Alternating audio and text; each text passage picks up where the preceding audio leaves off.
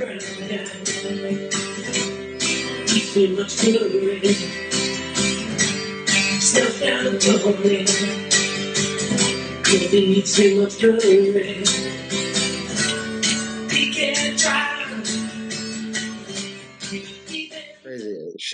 week, but it is what it is, right?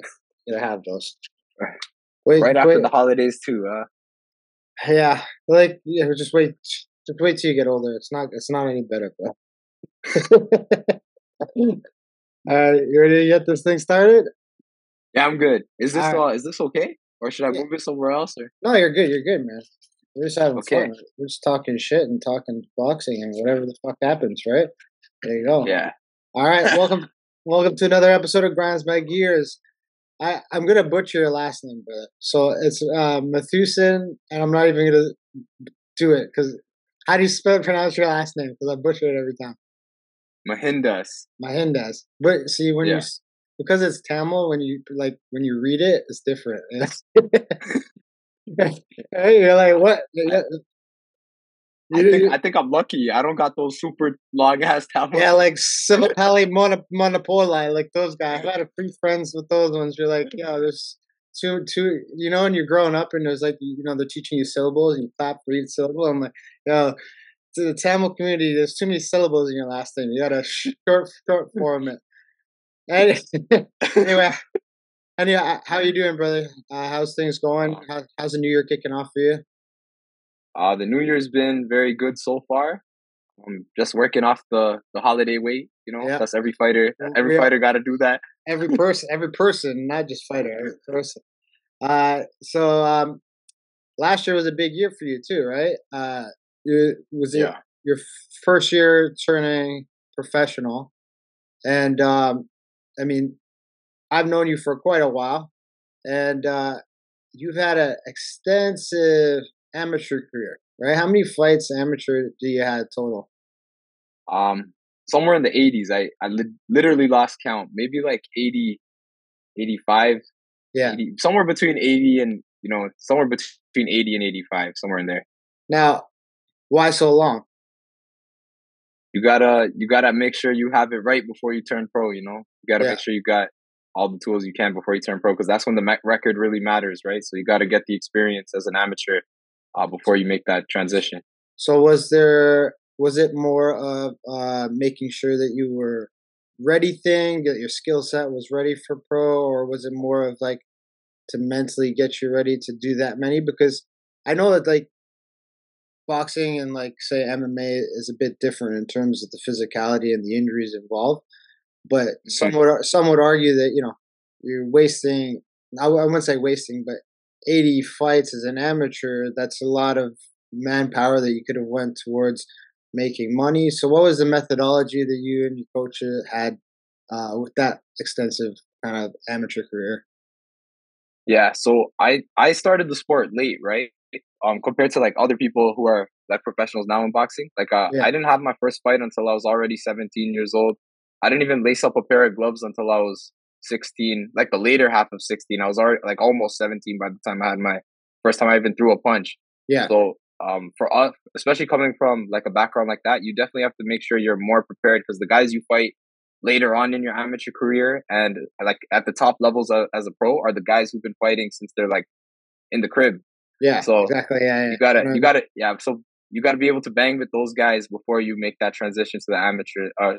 Make that transition to the pros. So that's what me and Horace were always looking at, like even as an amateur, we knew to like, we were looking at the pro scene, not like my whole amateur career was just grooming me to become a better professional. So it wasn't really that you were like aiming for Olympic level boxing or anything like that. It was more of like turning pro was always the goal, but you were kind of just making sure that you've seen all the styles and the things you want to see before you make that jump into the ship, right?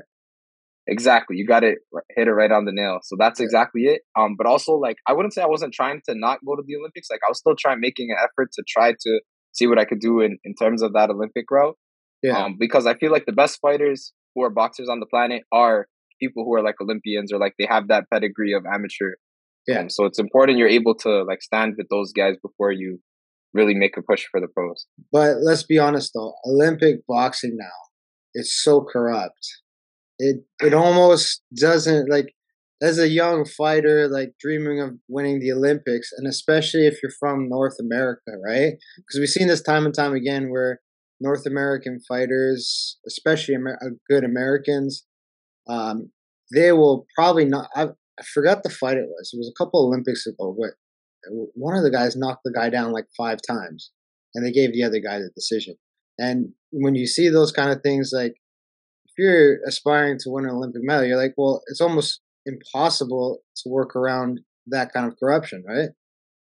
Yeah, so that's the corruption you just see on TV at the Olympic Games. I know there's more. I know there's more. Just on the way, on the way to the Olympics, you don't know how many people are getting robbed at the state level Golden Gloves, or just like in your own backyard, you're like getting robbed. So you don't even get a chance to like show what you got on that level because you're getting robbed on like the provincial level or like, you know, your city level. So it's like, it's terrible. Like, it's very big, the corruption. I wanted to talk about this later, but we might as well, because we flowed into it now.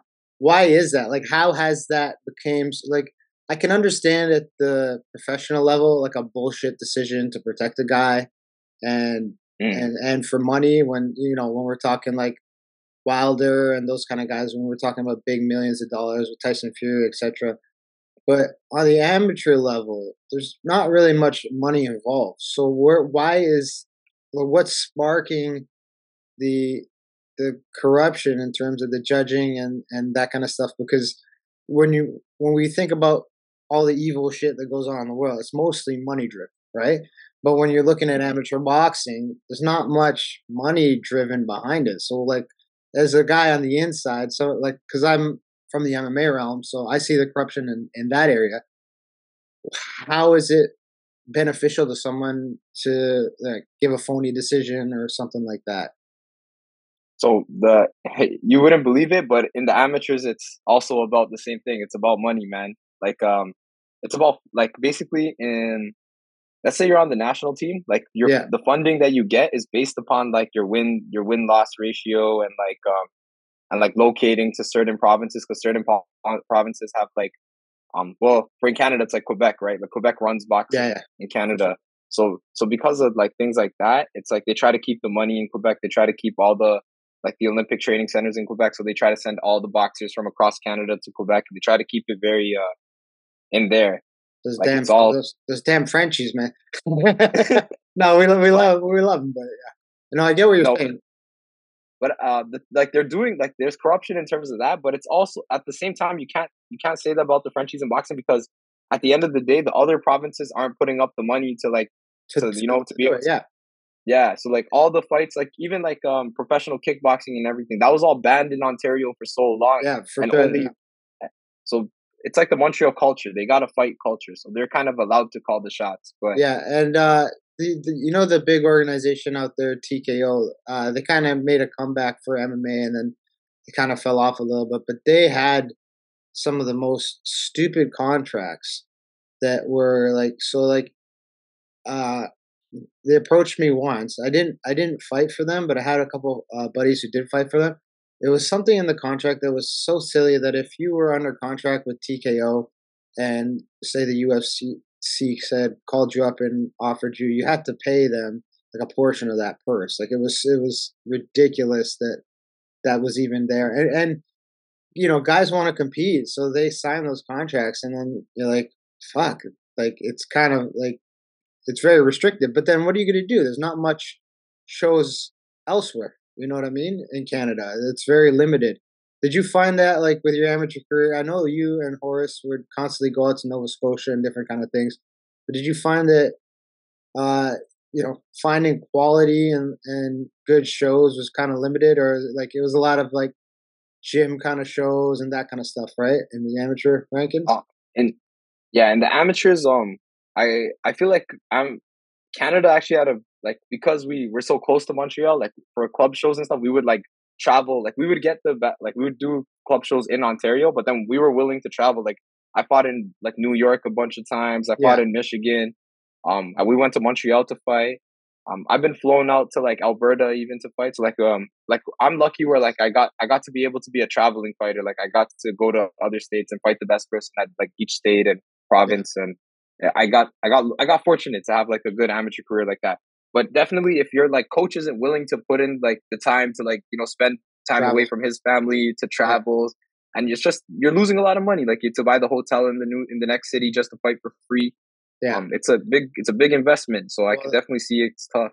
That's one thing people don't keep in mind is the coaches, and that's the like my old coach. He stopped coaching. He retired from professional coaching, but. One of the things people don't realize is like when he was traveling with us on the roads to these fights every weekend with all different fighters, he's not at his gym running his gym. And then when he's not at his gym running his gym, that means he's paying somebody money to run his gym, which means he's losing money because, let's be honest, a professional fight purse is at 10% on, if you're under 10 fights is peanuts. It's like $100. Or like, why would I travel 17 hours with you back and forth for $100, right? So like, we have to give tons of props to all coaches at all levels, but especially boxing and MMA, because those time away on those weekends, they're losing a significant amount of money. They're not making money unless your fighter is fighting pay-per-view cards and is getting a chunk of the pay-per-view. Most coaches don't make that much, right? No, they're definitely losing money to bring you out to the fight. Yeah. And that's why you got to like really respect your coach. And that's why like anytime I go out with my coach, I'm like, yo, I got to, I'm fighting for gas money. Like that's how I literally feel. I'm like, I'm fighting this guy for the gas money my coach spent to get me here. So like, we got to rumble. Yeah, I know. Now that you turn pro, 4-0 or 3-0? 4-0, right? 4-0 now. Yeah, 4-0. Now that you're getting a little bit return on your investment, I mean, I know the struggle. I know it's not a big return, but how does it feel? It's barely a return. It's still probably when you work out your expenses, it's still probably net negative, 100%. But how does it feel like to make that transition now, where like, you're leaving the arena and there's some sort of monetary kind of gain that you're getting from it? I don't really care about the money. Like sometimes I forget to even get the check at the end of the fight because I'm so used to. I fought 85 times for free. I just walk out. The doctor checks me. I'm like, I just walk out. But I don't. But having to stick around for the check at the end, it's like, all right, it's a little sweet. I get to have dinner after. it's just $30. You can just get some dinner. No, but it's got to have a better feeling than before for sure, right? Yeah, like at the end of a victory, like when they have the victory and you have that post-fight meal with your friends and you get to spend the the money you just wanted off the fight. So it is a good feeling. It's better. Yeah, it's much better than fighting for free. For sure. and like you said, you're not really care about the money. Is that like your mentality going forward with your career, or is are you looking to to get bigger fights, build the record up, and eventually make a living and fight professionally full time? Is that something that you're looking forward to, or you really don't care? I know you have a career as well at the side that you do. Do you prefer kind of juggling both, or is your goal kind of just to work your way up and to fight professionally full time? Yeah, my goal is definitely to fight professionally full time, because if you really want to get to the top of the top, that's what it takes, right? Yeah. And you got to be willing to make that sacrifice and take that risk to do that. At the moment, I'm able to do what I'm doing, juggling it both at the same time, but definitely this pace I'm going at, I think within the next year I might have to take that leap of faith, which I'm prepared to do, because that's what it takes to get there. And it's difficult, and there will be hardships. Like I'm sure you've seen that graph that like goes around social media, like the little graph where it's like life of a fighter, and it's like a bar graph, and it's like right, the highs and the lows, right? The highs are the very high and the lows are very low, and like. When you make that jump where you go full time, a lot of guys go broke in that time. You have to be willing to do that, because you're not always going to be fighting, right? Like you only make money on the night of the fight, and if you're lucky, sponsors pick you up, but even then, sponsors flake. Those kind of things don't always pay out. So when you do make that leap, you have to really be committed to the fact that, you know, there might be times where I'm not collecting a paycheck for a month or two. Like, how do I balance that out? How do I make sure that my finances are covered? Are you prepared for that when you make that leap? Yeah, I feel like that's the difference between me and a lot of other fighters. Like, I graduated in finance. I'm very smart with my money. I know how to, you know, save, and I'm a very responsible person. I don't see myself having that issue, like, on my own accord. It wouldn't. Like, you don't see it, you know, like having to take a fight when you're not ready or injured just because you need the money, right? Exactly. Like, I wouldn't put myself in that situation. Yeah. Okay. Well, that's smart, because like a lot of guys do that. And it's actually, well, you know as well as I, you've been around a lot of pros, and you know a lot of guys they rely on that money, right? Especially when they're like, fresh in their career. Like, it's very dangerous thing where you're not, say, like, for example, because I know how the pay goes. Say you're like making $800 a fight, which is nothing, and you rely on that. That is a rough life to live, to like be relying on that one little tiny paycheck for one night.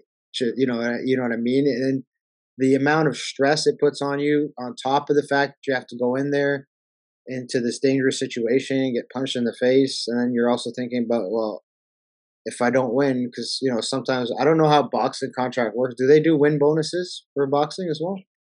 No, they don't have win bonuses. Actually, that's crazy. That I think only like MMA does that, like the win bonus. It's fucking stupid. Like a knockout of the night. They should just pay they should just divide that between whoever is left and just make sure everyone's on a better spot. But I'm not. The win bonus thing is bonkers. It's so stupid, because it's like, oh, it's an incentive to win. Like, what the fuck do you think I'm doing? Of course I'm trying to win, you retard. Like, I'm in a fist fight. Like, I'm trying to win. But like, so in boxing, most of the contracts are base pay, correct? And then maybe some sort of incentives in terms of selling tickets, etc., right? Yeah, like pay-per-view buys or ticket sales, exactly. But plus the base pay. Yeah. Now, as you transitioned from amateur to pro, how did training change? Did you train much, or like, because you've had such an extensive amateur career, not much had to be done training in terms of the transition? I would say I had to turn up like the number of sessions, and I had to make my life outside of the more fit for what's gonna happen as a pro. Because when I was in amateurs, like, I was doing things like I wasn't taking my nutrition seriously. Yeah. I wouldn't. Sometimes, you know, you don't train twice a day as much as you need to. Like, you might run in the morning, but you won't do that, like, you know, the leg day in the morning followed by like something at lunchtime, and then doing the next, like, you know, you won't have multiple training sessions all the time. Yeah, I know what you mean. You gotta commit to training a lot more, and definitely things like getting sleep every night. I think that was a truck. Like, I used to stay up and talk to my girlfriend. Now I'm like, yo, I gotta fight somebody. I go to bed. Yeah. Now, how do you split up your training now in terms of like technical skill, strength and conditioning, sparring? Like, is there a balance that you guys have found throughout your amateur career that's working so far as pro, or are you still kind of trying to figure out the right recipe for yourself? I think it's an ongoing process. Like, I make some changes, and I find, like, I'm like, oh, this, I do react better to this, so I kind of stick to this. And or if like I feel like in my last couple fights I was lacking on a couple things.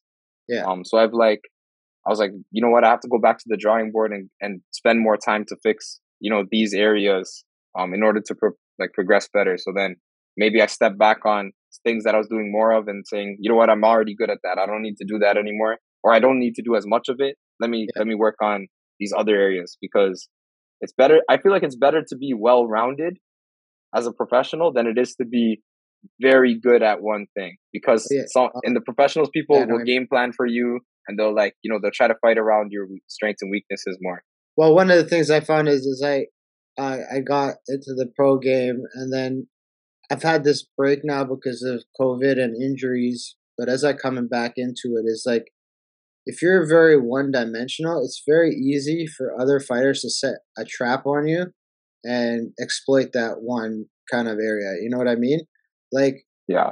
What I've found, and this is my experience, but yours might be different, is like, as the level of competition increases, it's no longer kind of like standing in front of each other and seeing who's got a better skill set, because it's almost like the guy across from you, like he might have a really good record, but he might not be the better fighter, but he's actually super intelligent. He kind of sets traps and gets you to be in positions where you genuinely never are in when you train or when you fight, but he kind of makes you go there, makes you take a step outside of you extend your base, your legs too far, and all of a sudden it kind of exposes an angle and he hits that shot. You know what I mean?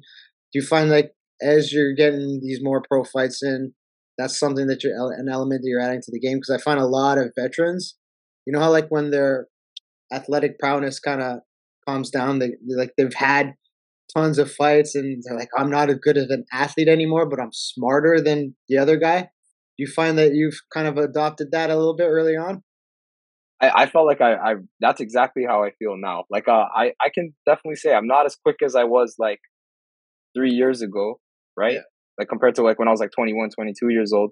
But now I'm hell of a lot stronger and I'm hell of a lot smarter. So I can like set them up for like a one punch instead of like before I wouldn't be trying to even try. I wouldn't even be thinking of that. I would just be throwing punches to throw punches or like, you know, just trying to outwork them. But now it's like I got to take my time, like lull them and then catch them with something they don't expect.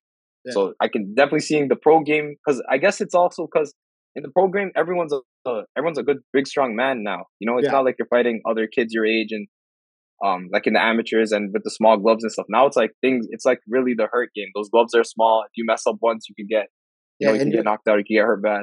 You're how old now? 20, 24, 25? I'm 26. 26 right now. Yeah. So like for me, like when I turned 30, one of the things that like I fucking hated the number, right? I'm like, oh, now I'm 30. I'm getting old. But one of the things that I noticed was like, that's when I was starting to get my man strength, right? And I didn't have to like, you know, when you're fighting and you kind of overcompensate, like for like, say you're tired, so you use strength to kind of get yourself out of different kind of situations that like normally you could use technique, but you're like, fuck it, I'm going to use strength. You know what I mean? Like kind of barbarian your way out of a corner, you know what I mean? Like out of a flurry or something like that. But what I noticed was like when I was hitting that 29, 30, like strength came a lot easier to me than was in my early 20s, right? So that's something like you're good at, like fighters, young fighters especially, have to keep in mind as they move up the ranks, because you're going to end up fighting 31-year-olds, 32-year-olds with good records, and they're going to be really fucking strong. Like it's going to end. You can lift as many weights as you want to or whatever, but it's physiological, right?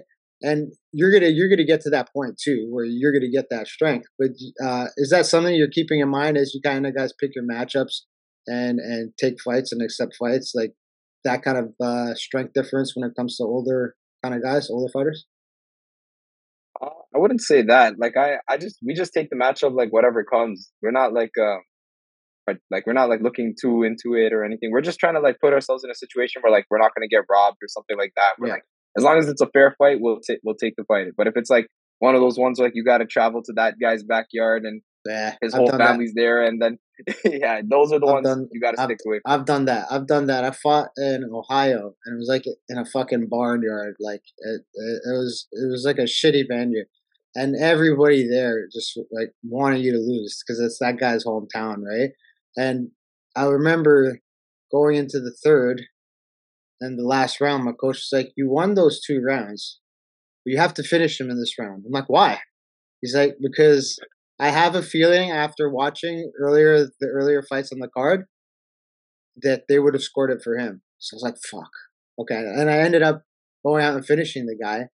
But like, I know what you mean. Like when you're in that backyard and you're at the home, if there's any doubt, you know, you're probably going to lose that decision. You're probably going to get robbed in that sense. And some ways more so in boxing than in other sports because of the bullshit that goes along with it, right?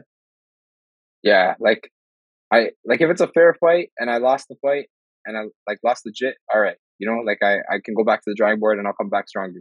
Yeah, to do what you got to do and like you won every round and like to not get the decision at the end, it makes no sense, especially coming from like three judges or four judges who are like never threw a punch in their life. They're just sitting on the side, and like, man, this is like, they shouldn't have control over your fate like that. Like, that's what's crazy to me. And I'm sure you've seen it in boxing and in MMA where, like, that bad decision, like, you watch the guy's career develop after that bad decision, and you're like, well, if he had gotten that decision that he should have, his career would have went on a totally different trajectory, and he would have been world champion, or he would have been like top contender for the next 10 years. Whereas he had that one bad decision, and then they didn't give him the next fight, and then he ended up losing another fight, and then all of a sudden you're like, what the fuck? The guy's a nobody anymore. But it was, everything kind of stemmed from that one bad decision. You know what I mean?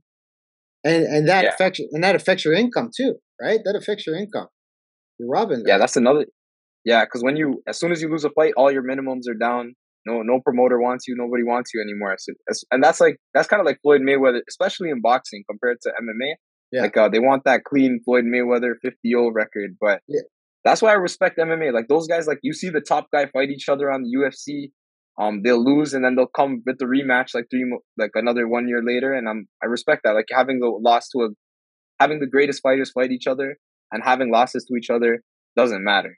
Yeah, I mean, you've done amateur a long time, and you've lost fights. You know that, like, you don't really learn much from winning, right? It feels great, and you're like, okay, you go back to the drawing board, you fix on some of the mistakes. But most of the losses, especially my losses, the most I've grown as a man, especially, is like when I was like, fuck, I lost that fight.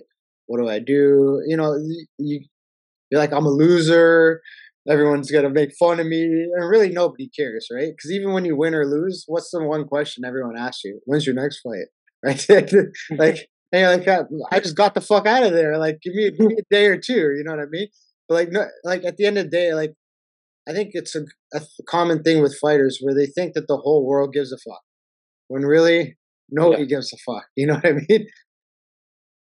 That's exactly how that's my new, like, that's the mindset I kind of took on. Like, at the end of the day, there's 5 billion people in the world. You're just one person. Like, the world goes on regardless, win, lose, or draw. Yeah, you gotta just keep hacking away at it. And it's funny because today we were in the gym and some guys were sparring, and then this one guy's complaining. He's like, man, I work at McDonald's 3 to 11. I couldn't come to the gym for the last week, to train, and then he gassed out in sparring, right? Yeah. And then a guy outside, he's like, guess what? No one cares, and your opponent doesn't care either. Yeah, exactly. And I mean, but that's people though. Like, people always kind of look for an excuse as to why they can't perform or do anything. Like, it's not necessarily boxing or sport, right? It's like, I had this, and this factor. That's why I can't. You know, like take something simple like eating healthy and exercising. I can't exercise because I work a 9 to 5 and I have kids, and then I gotta go home and make dinner. Well, bitch, please. You know how many fucking people have to do that kind of shit?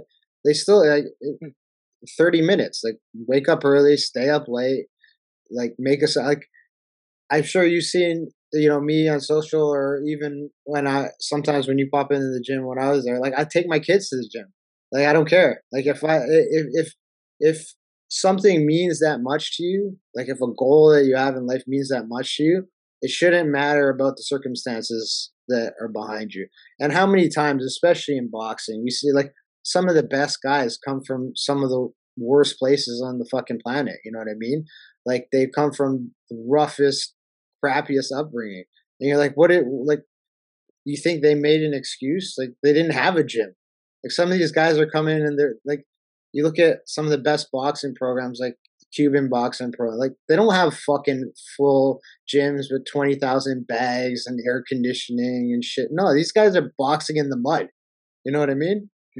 They don't even have heavy bags. They're just punching tires with their gloves have no padding. Like, they're just working with what they got. And it's a common thing. Like, I feel like it's like a North American or a first world country kind of problem where, like, people make those excuses, and fighters make those excuses. Athletes in all kind of sports make that excuses. Like, oh, that guy's better than me because he has X amount of resources, or he has sponsors paying for him. Like, who cares? At the end of the day, it's about the effort you put in, right? And nobody can judge effort, right? Like, wins and losses come and go, but effort, nobody can judge that, right? So if you put in the effort, whether or not you win or lose, people will see the hard work, people will see the skills, and you will get somewhere. But it's a fact that, like you said, like, oh, I worked at McDonald's all day and I couldn't come to the gym. Whose fault is that? It doesn't matter if you could have got to the gym. Why didn't you shadow box in your room when you got home? Why don't you do something to get better? You know what I mean? Mm. It's a constant. Exactly. It's constant. Like, I'm sure you see it all the time in the gyms, right? And you know what? Ever since I turned pro, I fought a few people from Mexico, right? Yeah. And I could really see the difference in hunger between fighting one of those fighters and like my whole amateur career fighting like North American fighters or like a couple of South American fighters, but like. When those guys come to fight, like they're really coming to like, they're putting it all on the line. Like they're not just coming to box you or thing. They're coming to like, legit kill you. Like they're just coming in swinging as hard as they can. They have nothing to lose. So I feel like you got to have like that kind of hunger to be even stay on the level as those guys. It's because if you're not coming with that level of hunger, you're going to get like, you're going to get taken out. If you look at some of the better fighters in boxing and MMA are coming from, they're coming from Europe and like Russia and those kind of parts of the world. Those guys are hard fucking human beings, bro. They don't care. Like they don't care about your well-being. Like they're very respectful when you fight. They shake hands, whatever. But, like they don't care. They don't care about the circumstances. They just care about getting to the fucking fight and winning and destroying you. And like when you're done and when you're knocked out and when you wake up, yeah, sure, shake your hand. But like they don't give a flying fuck about anything between that time. I think that's one of the differences between like some of those overseas fighters compared to North American fighters is like some of the environments they grow up in. It makes them really hardened. You know what I mean? Mm-hmm. That's 1,000% it. I can see that. I even find that too. And you can correct me if I'm wrong. I might be wrong on this, but I find that too. Where when you fight guys from like colder climates, they're a lot harder kind of individuals, right? And I don't say that like people who live in Florida or fucking south of the equator like don't fight well. I mean, like when you have to like pick your ass up through like -30 to train and kind of stuff, there's a different kind of grit that kind of brings out in a kind of fighter. So I find like sometimes when I have to compete against somebody who comes from a weird kind of climate and a kind of country like that, even kind of like Canadians get that rap. Like we're tough because half of the year we're cold as fuck, right? What I mean? You know what? I do things like that in my own training. Like I throw a monkey wrench in my own training just to show myself like I can push through this. Like I'll run through like a blizzard or like, those days in the summers are like, yo, it's a heat warning. It's like 35 degrees. Like legit get a sunstroke. I'll train on those. Yeah. Yeah. That's when I run 10 miles just to prove I could do it. Yeah, those days where it's like those days where it's 40, like I don't know why I do this, but those are the days where like I'll go to jiu-jitsu and I'll go to gi class and I'll put on the gi and I'll be like, yo, I want to see how much I can sweat before I cramp. Like I want to see what level of heat I can, because like I know you don't grapple, but like when you're wearing the gi in like 40-degree heat and then like say someone like pulls it over your face and then you're sweating, but then the material is keeping the sweat there, like the heat in there, and like they're on top of you and you're like it's hot. You're like, you're not thinking about the position. You're just thinking about like, I need to like get to like a where there's some fucking air, where there's breathe, you know what I mean? it's just hot. But it's weird because like you said, I put myself in those situations. Like I don't have to do that day. I could be like going to do boxing or kickboxing, but I'm like, what's the shittiest thing I can do today to punish myself? I'm so stupid. Yeah, I don't know. I think that's an important part of training, being able to be in those like that type of environment and like especially putting yourself in it. Like no one's telling you have to do this. Like you're like saying like, you know what? I know this is like something crazy that I'm about to do, but I'm just gonna do it. Yeah. And prove to myself that I could survive it and do what you set for. Like, yeah. Yeah. Now with the craziness, obviously recovery is key, and I think that as the sport evolves. Combat sport evolves, I think more athletes are kind of getting in tune with recovery, right? Because I'm very open. One of my tragic flaws and why I've had so many injuries is because I just beat myself into the ground, and then one day something pops, and then I'm out for 6 months. That's been my tragic flaw. And I like to share that experience because I don't want anybody else to kind of go through that. I want people to learn from my mistakes. And I'm not the only one to make that mistake. I know every fighter trains more than they should, right? Now that you've made this transition to pro, have you done anything more to kind of help with recovery and kind of getting between training sessions? Obviously, you talked about nutrition, you're honing in on your food and stuff. Is there any kind of things you're doing like sauna, baths, ice to kind of aid with the recovery so that you are able to keep up with that demanding training? Yeah, I think that's one of my issues. Like, I feel like ever since I changed up the nutrition and like, you know, in between training sessions, getting in good food and like not doing anything too crazy in between training sessions to recover for the next one, I'm on top of. But yeah, I need to do more things like massage or like, you know, like a sauna or like I need to incorporate. And that's definitely, I got to look into it. Maybe some yoga. Yoga's key. Like I've done a lot of yoga because of the different injuries I've had. But one of the things I know a lot of people do cold therapy, right? But like, I'm brown as shit. Like I hate cold. So like when I watch those guys, like, jump in like an ice bath and they film it and they're all like, it makes me tougher. I'm like, yeah, fuck that. I'm tough. I'm not going to do that. Like I'm more of a heat kind of therapy guy. Like I will be the first to jump in the sauna. I'll be the first to jump in the hot tub. That's kind of what makes me more comfortable. Do you have a kind of a preference this kind of far in your career of how you kind of like to recover? Like, I've been sticking to more of the heat stuff, but that's only because the cold stuff's harder to get to. Okay. Yeah. But now in the winter, I'm thinking like maybe because I used to do this when we were on the basketball team. We used to like after practice, the coach would make us all, he would make us all jump in the snow for like 5 minutes and then come back out. Yeah. So I was thinking about I got to start doing those old school things we used to do in like high school basketball practice and stuff. Yeah. Now I wanted to jump on this topic because I love talking to boxers about this because this YouTube boxing phenomenon, right? And I specifically wanted to ask you about this because I know how much work you put in as an amateur and what it means to you to turn pro and to finally reach this level. And then to see these fucking guys who, like, I respect the hustle. I respect what, you know, the making money and taking advantage of situations.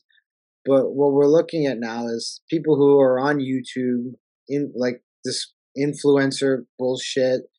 And, you know, all of a sudden, everybody's a fucking fighter. Everybody's a boxer, right? And I'm going to take Jake Paul for a good example. Now, I do think he has some skills, but I think that for what his skill set is, it's not, he's not a boxer. Like when I look at you, and when I look at, you know, guys like Sook and other guys from around the GTA, like those guys to me are boxers. You're a boxer. When I look at Jake Paul, I'm like, okay, he's an athlete maybe, right? Like, does it bug you to kind of see this phenomenon of guys just like saying, oh yeah, let's just box? Because it's almost like they feel like it's so easy, let's just box, right? Yeah. At first, I didn't like it because they were like far too showy with it, and back then, like he looked very bad, like when he was doing like the first early fights in his career. Yeah. But I do give him his respect. Like I feel like he's gotten a lot better in like a short amount of time. So I think he has like spent the time in the gym to like hone his craft. And of course, he doesn't have like an amateur career and stuff, so he's gonna look shaky in the fights because if you don't develop that as an amateur, it's hard to get better like within fights if you're only fighting pro fights once every year, you know? Yeah, I know what I mean, yeah. But like the attention it's bringing to boxing, I can't not like it because it just puts like, now people are getting like career high paydays. This is like the most millionaires in boxing that there've ever been. Like it might look bad like for like let's say you're an amateur and you had 80 fights and you're not making money like these guys, but overall, as a sport and as a whole, it's bringing a lot of attention to it, and I think overall it will pay dividends down the line. But like in another, like little kids now, like they don't even know who like other people are, but they know who Jake Paul is. And like kids in my gym, they started boxing because of like the influencer boxers, because of like Gervonta Davis or Ryan Garcia and Jake Paul and stuff like that. Yeah. So it's bringing, you know, it's bringing money into my gym. Like, a lot of people are signed up because of like how much it's grown the sport. So yeah. I can't be that mad at it. Like, overall, I love boxing as a sport, and I think everyone should like do some sort of combat sport in their life just to like have it. You know, it's like a good for like mental preparation for everybody. So yeah. I'm okay with it. I'm okay with it. I've come to become okay. You've come to terms with it. Now my question is, do you think that it diminishes the skill from the sport? Because like when I look at I don't even want to call him by that, but like I don't know his real name, that KSI guy, like there's no to me like there's no skill set. You know what I mean? There's no style. Like when you spend time working on a striking art, specifically boxing or kickboxing, you develop style. You know, when a fighter comes out, you know what kind of style they bring to it. Like if Lomachenko's fighting, you know it's going to be footwork. If Canelo's fighting, you know it's going to be movement, power, precision. Now with these guys coming into the sport, they don't have that kind of that ability. They don't have styles. They don't really. They're just athletes, and I wouldn't even call them boxers yet, right? Because to me, well, a fight like an MMA fighter is an MMA fighter when you step in the cage and you can discern like, okay, that guy is a jiu-jitsu guy. That guy is a wrestler. They bring a specific style. Like when a boxer steps in the ring, you know, okay, this guy is a footwork guy. He's going to dance around you and jab you all day until your face fucking opens up, and then a right hand's going to come from hell from nowhere. Or you're going to get a guy who's a bruiser. He's going to step in on you, cut the ring off, and he's going to put you on the ropes and beat the fuck out of you. Like, so my concern is it's like, yes, it's bringing more eyeballs in, yes to that, but in the long run, do you think that because they're not bringing specific styles to fights, it's going to kind of diminish the skill set that's coming that has been in boxing before? I think that's hard to say, because I think the skill sets come from teachers in boxing. Like, I'm lucky to I have a good, like, my coach. He's my coach, but he's also a teacher, because he taught me. He didn't just teach me how to like throw punches. He taught me how to like think in the ring. He taught me like what you accept in the ring, what you don't accept in the ring. So like, so those skills I feel like are made by teachers, and then having more people in the sport, it's like, are they being taught well? Like, are they just learning from a LA Fitness guy, the LA Fitness guy holding pads for people? Yeah. Or are they learning from somebody who's done it before? Or if not that they've done it before, they're a person who's been in the gym under the tutelage of a person who's done it before. And they're like, you know, knowledge has to be passed on correctly, and I feel like that's where skills either get honed or lost. Yeah. And so, yeah, no, I understand what you're saying. And I agree with you, because it really depends on, you know, the coaching and stuff like that. I think what I'm trying to really get at is by taking guys that don't put in the work and don't have the amateur career, and then pushing them into the professional ranks. Do you think, like, look, now you're going to have 1-0, 2-0, 4-fight fighters who don't really have that experience, don't really show that skill set that, say, a fighter that like you that has that experience. Then over time, it kind of diminishes that early stage of professional fighting. You know what I mean?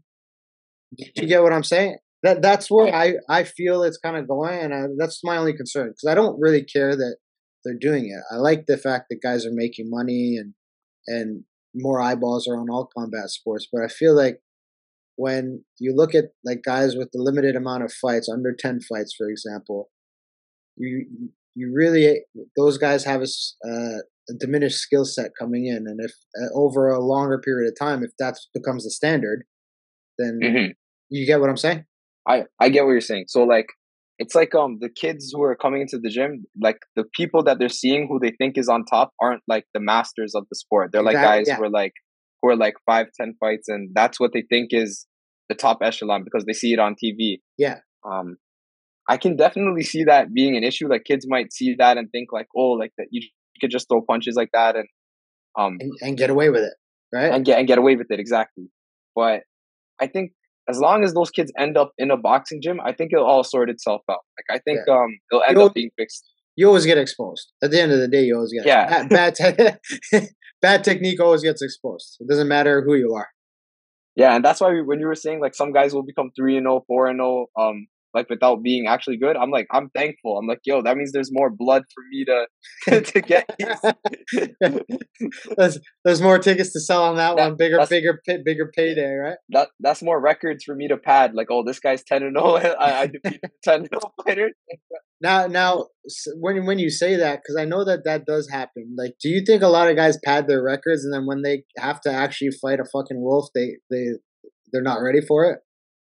It happens a lot more than you think. Like I've seen it happen many. I've seen it happen more times than I ever thought. Like even when I was coming up as an amateur, like I remember sparring somebody and I'm like, holy crap, this guy's like 12-0. I'm gonna spar this guy tomorrow. Like, oh, this is gonna be like, you know, you're not that you're scared, but you're like, yo, like, you know, this is gonna be like, you're gonna find out. And then like you go through it and you're like, man, that was so easy. That guy was easier than like some other guys that, and I've had that experience too with guys that fight in the UFC or big kind of organizations. I'll get in the gym and they'll like shake my hand, be like, yeah, you want to go? I'm like, oh shit, this guy's in the UFC. And then like the first like 3 or 4 seconds, you know, you're kind of trying to feel it out and get the movement, and then about 20-30 seconds in, you start landing that first combo, and then you land another. You're like, wow, maybe I'm not as either he's bad or maybe I'm not as bad as I think. you know what I mean? I know exactly what you mean. Yeah. And one of the things when you transition to pro, did you notice that there's a faster speed to the sport from amateur to pro, or do you think it's the same? I think it seems almost slowed down because I think because of the size of the gloves, you kind of have to pace the fight a little slower, and like how long the rounds are, like. Yeah. Especially fight like when you fight the longer fights, like 8 round, 10 round, 12. Yeah. You can't in the amateurs. It's just 3 minutes, 3 rounds. It's smaller gloves, so it's just go, or not smaller gloves, but more padded gloves. So and it's just go. Sometimes it's 2 minutes too, right? Yeah, especially the first 10 fights as an amateur, you have 2 minute rounds, and then it becomes 3 minute rounds after 10+ fights. Yeah, and that's a fucking sprint. Like 2 minute rounds are retarded. Like.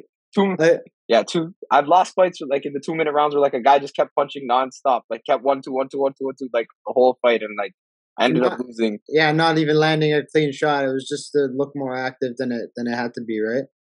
Exactly. Like they reward activity a lot more in the amateurs compared to the professionals. Like professionals, they just land like clean punches landed basically. Yeah, and from this is my experience, and like. Because I know, like, there's this big fucking crossover shit where all these MMA boxers want to fight MMA guys and MMA guys want to fight boxers, which I think is fucking dumb. Because it's two different fucking sports, right? Because I have, for example, I box well for MMA, but I don't box well for boxing. And it's quite evident when I'm training at Grants and, like, I step in the ring with a guy like Sook, right? I'll be like boxing, and the first couple of seconds I'll get things off. But there's a fluency to boxing. There's a fluency to professional boxers that they have, where there's I would say like other combat sport athletes, there's a delayed reaction. When they kind of see a hole, they kind of like wind up, or their hips are not in the right position. But when you get to the pro level of boxing, there's a fluency, like. You know what I'm saying? When like a guy touches you like 10 times, you're like, fuck, I didn't see one of those things. And they're not hard shots. Just, they're constantly touching you. And then it's almost like you can't see. And then boom, that one shot that comes in. And it's not a fucking haymaker shot. It's a clean right hand. And for me as a outsider looking in, that's how I see the difference. Because I do spar with a lot of boxers. When I spar with them, I'm rarely ever winning rounds, and I'm okay with that because I have no ego, right? But the difference I see is like there's a very different fluency to a professional boxer than what I would say I'm an amateur boxer, because I don't box, right? I'm a professional MMA fighter, but I would classify my skill set as an amateur boxer, right? But do you think that do you agree with me on that sense where the difference between the two is like a really good professional boxer will touch you so much, and the fluency of the punches is just on a different level. Yeah, I would say that's the difference between like a very high level boxer versus when you're an amateur and still coming up. It's definitely like when we punch, like especially when you get very good, you punch without having any tells. Like you won't have like an elbow stick up that a guy will see. You won't like look at them at their body before you throw the punch to the body. You just know how to like mask everything. So like they don't even know they're about to get hit by something like that. They'll just touch you a couple times and then they'll calculate an opening on you and then they'll just let it off very like fluidly without you even knowing it's about to like be there. Yeah. And that's an important skill set to have. And I think some MMA fighters, like when I watch MMA fighters like spar boxing and stuff, I think like because they do kickboxing and other like arts, yeah, it kind of like mixes into the boxing, which is why they don't have that like the fluency to do those things, because they kind of have like habits from other sports that they kind of bring in, which is why they're why they have like little flaws in terms of boxing. It's like a flaw, right? Yeah. But one of the biggest things I see is a different, and I say this out of the humbleness because I respect boxing so much, is that when guys try to transition from MMA and try to box, the stance is totally different, right? So like when you're fighting Muay Thai or you're fighting kickboxing, you're able to use the legs. You fight in a more extended kind of stance because you're trying to set up kicks, trying to set up knees, those kind of things.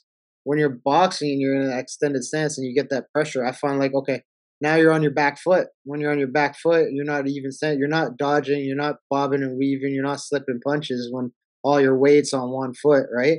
Whereas you can get away with that in kickboxing, because if you're all your weight's on your back foot, then you can always front kick a guy to break up the transition. You know what I mean?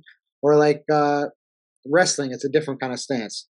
So I feel like this whole war between like boxers fighting, it's so irrelevant because they're two very distinctly different things.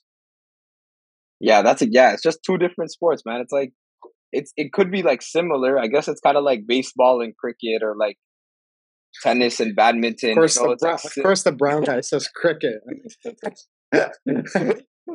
But yeah, it's like it's similar. Yeah, you're both holding a bat, but like the rules are like completely different, and the way you would strike using the bat is different. Like it just has similar characteristics, but yeah, in terms of the skill, and that's why I'm like all these boxers are fighting the MMA fighters. I know if a boxer ever switches to MMA, they're getting tapped out in like 2 seconds, or like for sure.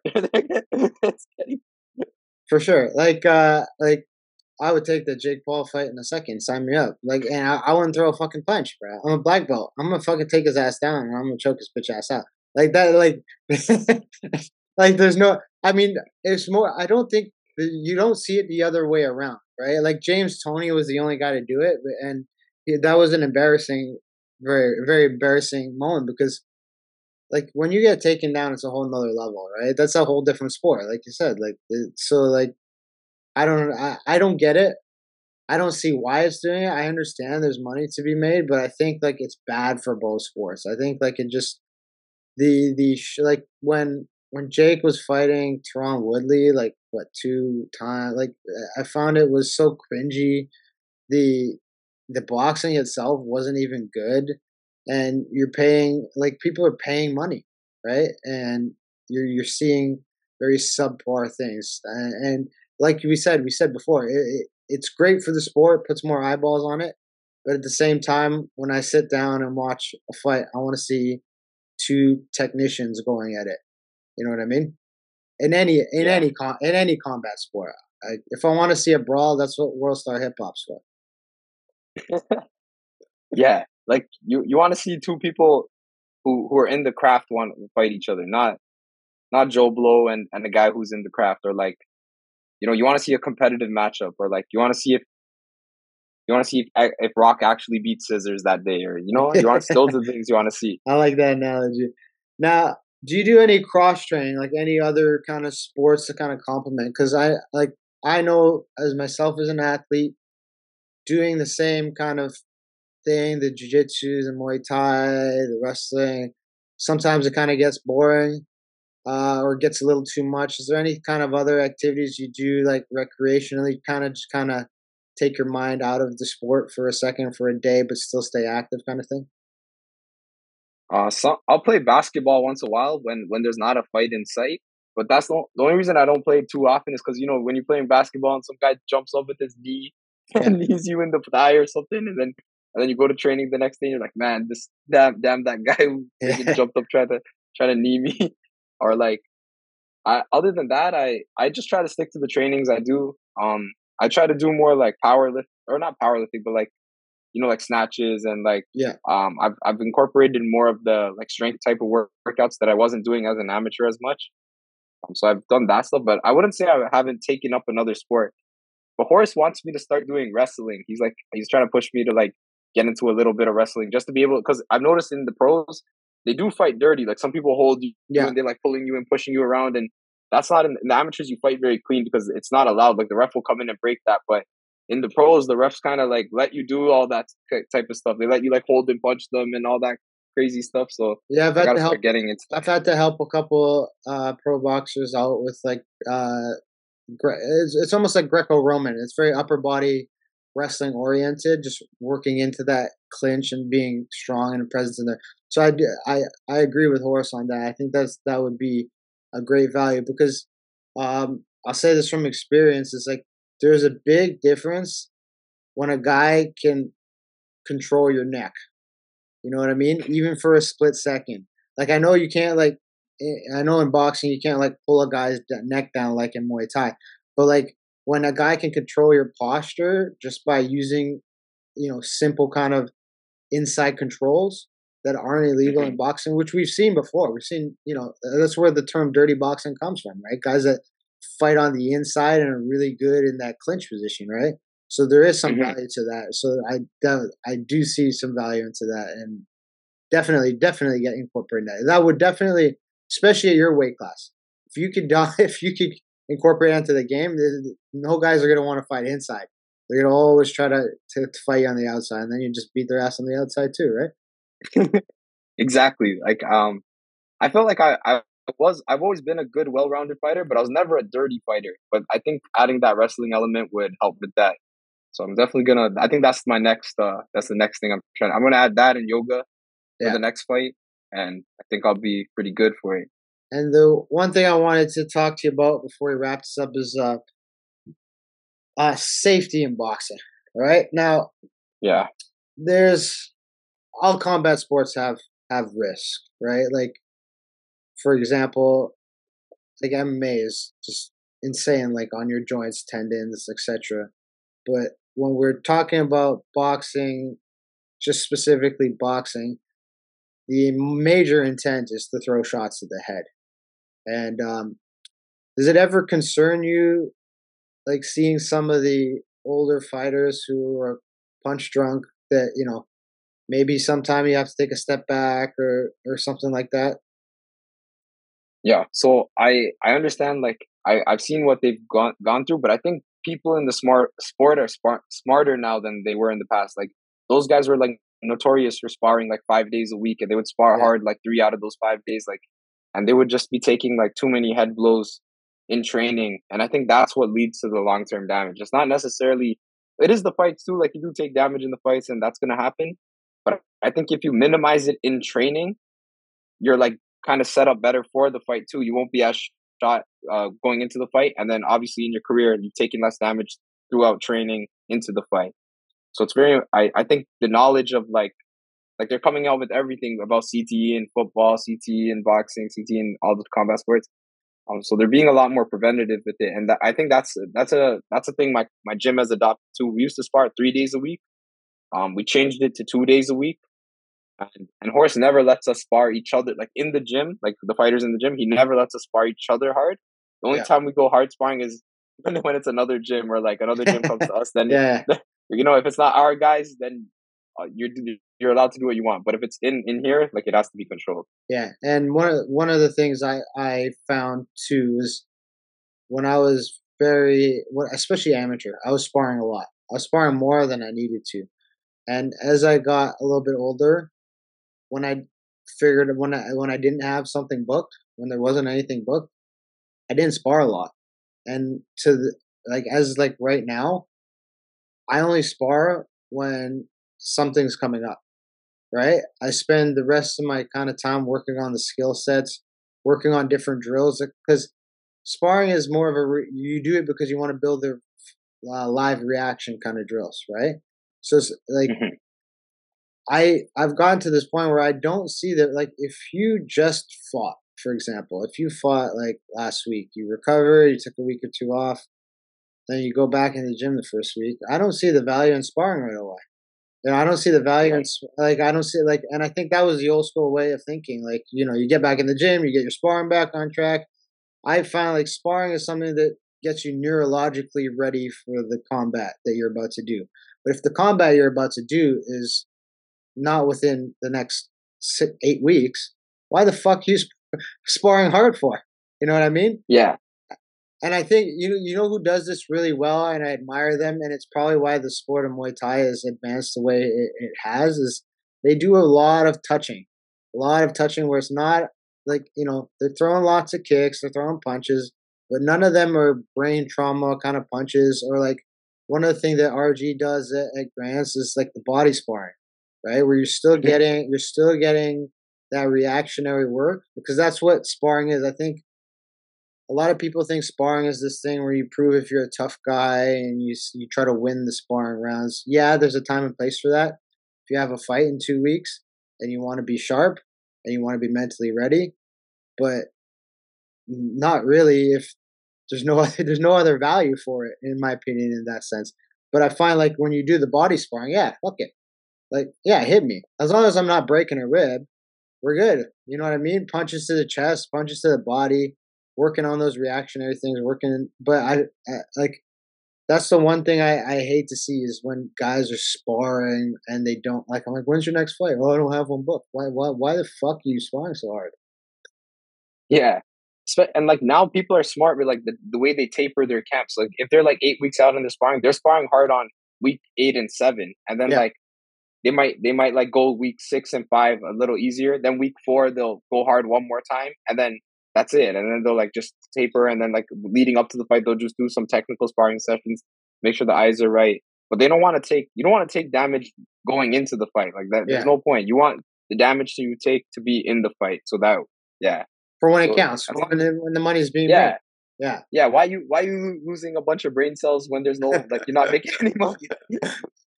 And you think that's changing drastically in boxing now throughout the gyms? Yeah, like, especially I noticed Canada's a lot better at that. I noticed the US is still like that though. Like, they still spar hard every time. Like, they're just trying to kill each other every time they go in there. Yeah. But it's like a cultural thing. But I think at the end of the day, like, once they realize the damage that it's doing to the fighters, and when they're old and they're gonna pay for it, and then it'll I feel like it'll all work its way out, you know. And one last thing before we kind of wrap it up. Do you, at this stage in your career and going forward, do you start picking your partners more carefully to avoid kind of injuries, or to avoid those kind of ridiculous sparring sessions? Like, everything is calculated now. You're not like sparring with buddy boy who comes into the gym, who's only got 6 months of experience and is throwing wild punches. I'm the type of guy, I'll get in there with anybody, even if they're that person, because I feel like you can learn, you can make yourself in a situation where you can learn out of anybody in front of you. Even if there's 6 fights and they're wild and they're throwing punches you wouldn't normally see, then that's my opportunity to be like, I got to make this guy miss everything. You know? Yeah, I know what you mean. Yeah, there's a certain value to that too, because I'll give you an example of what happened with me once. Is I was sparring with really good guys, UFC level guys, for weeks on end, like all sessions with guys that were really good. And what I noticed towards, like, I'm getting closer and closer to my fight was, like, I'm very apprehensive to pull triggers. I'm not setting up shots. I'm not doing things I'm not being creative, right? And normally you get those things when you go with guys that are less skilled than you, because you're more comfortable to pull off those things, try new footworks, cut new angles. And so, like, I agree with you. There is value to that, because this is the only time you really get to work on stuff. You don't get to work on new techniques that, you know, Horace and you work on, like, with a guy who's like 15-0 as a pro. You get to work on those. You get to work on those with the amateurs who are 2 and 3, right? Exactly. Like, you got to work on things in sparring, and then you got to, like, transition it to execute it against the tougher guys, or, like, you know. So you got we have, like, a system. Like, Horace will do it on the pads with me. Then I'll go to the bag and I'll try to work whatever we're working on. Then we have drills in place. Like, we do, like, partner drills, and we try to fix those things in the partner drills. Then we take it to sparring, and then we'll take it to, like, the higher level sparring, like, against, like, the very good fighters. And you're just trying to, like, those guys you're basically trying to win the round against, right? And then as long as you got to develop the skills from the grassroots and take it one step at a time. You can't just, like, rush right into something, or else, like, it's not going to work, or you're going to pay for it not working. You know? Yeah, well said. Now, when are you looking next? When's the next fight? When are you guys shaping up to get 2023 kind of rolling for you? Yeah, my next fight, I think I got it lined up. It's going to be on March 11th. In Brampton. In Brampton? Nice. Yeah. And can you just let everybody know where they can kind of find you? Because I know he also does personal training. He also trains people as well. Where they can kind of reach out to you if they want to kind of work with you and kind of keep up with your career and all that kind of stuff. Where can everybody find you? Yeah, you can find me on Instagram at Mathusan13, MATHUSAN13. You can add me on Facebook with the same name. I'm on all platforms, but I mostly just use Instagram because that's what everyone's using. Yeah, and I appreciate you doing this. And you know what? I've been watching you since you were very, very young in amateurs, and it's like, for me, I call myself an old guy. I know I'm not that old, but for me, it makes me very happy to see your success going on right now, and I wish you nothing but the best, brother. And I see big things for you. Just keep doing what you're doing, keep plugging away, and you're definitely. I have no doubt that you're gonna fucking do big things. You know, 80 fights, man.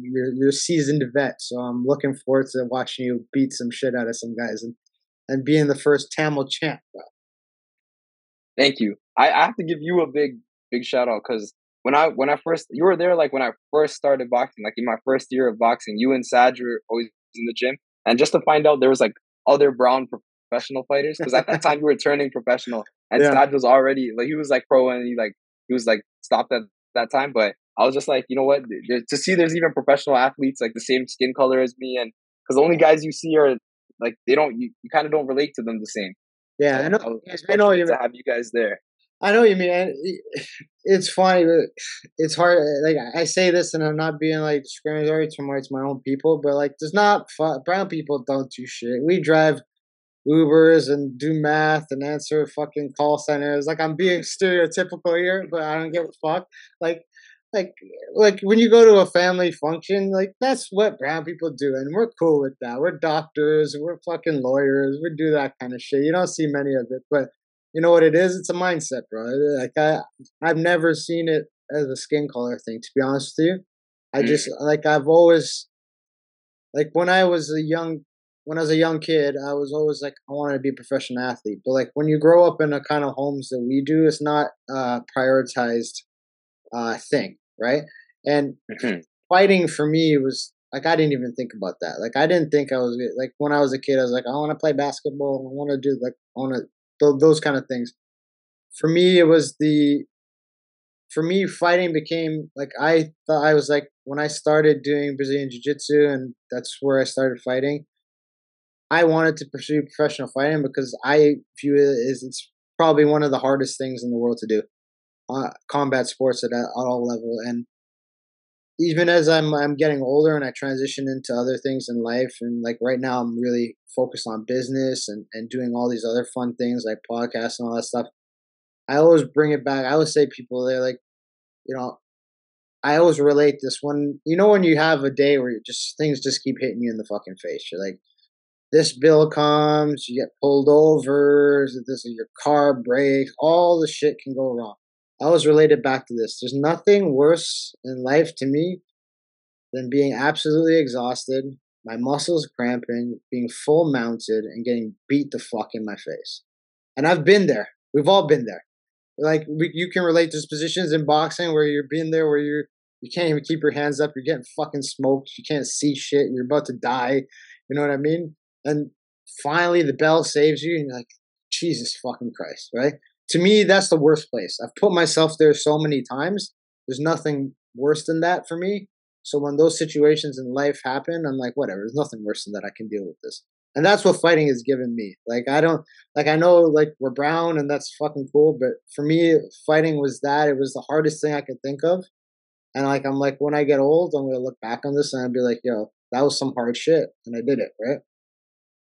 Yo, I feel 100% the same way throughout, like, my whole life. Like, anything, something bad comes, I'm like, man, this is nothing compared to a guy on the other side of the ring trying to kill you. Like, exactly. Nothing will ever, and not a lot of people can relate to that. No. So that's why it's always a brotherhood between fighters, and it's always amazing to see what other fighters do and how everything's going for them. All right, man. Well, I'm definitely cheering you on, and like I said, I'm proud of you. Keep doing what you're doing. Keep winning. And we're definitely going to keep looking at your career, and I definitely see belts in your future. So thank you for doing this, man. Thank you for taking the time. And that's it for Mathusan, the Tiger. Hey, everybody. Thank you for watching and listening to the Grinds by Gears podcast. Please head over to Spotify. Make sure you like and subscribe, as well as head over to YouTube. Hit the subscribe button and the like on the video as well. And head over to gmg-podcast.com to get all up-to-date info on the podcast, as well as other special things that we have on that website.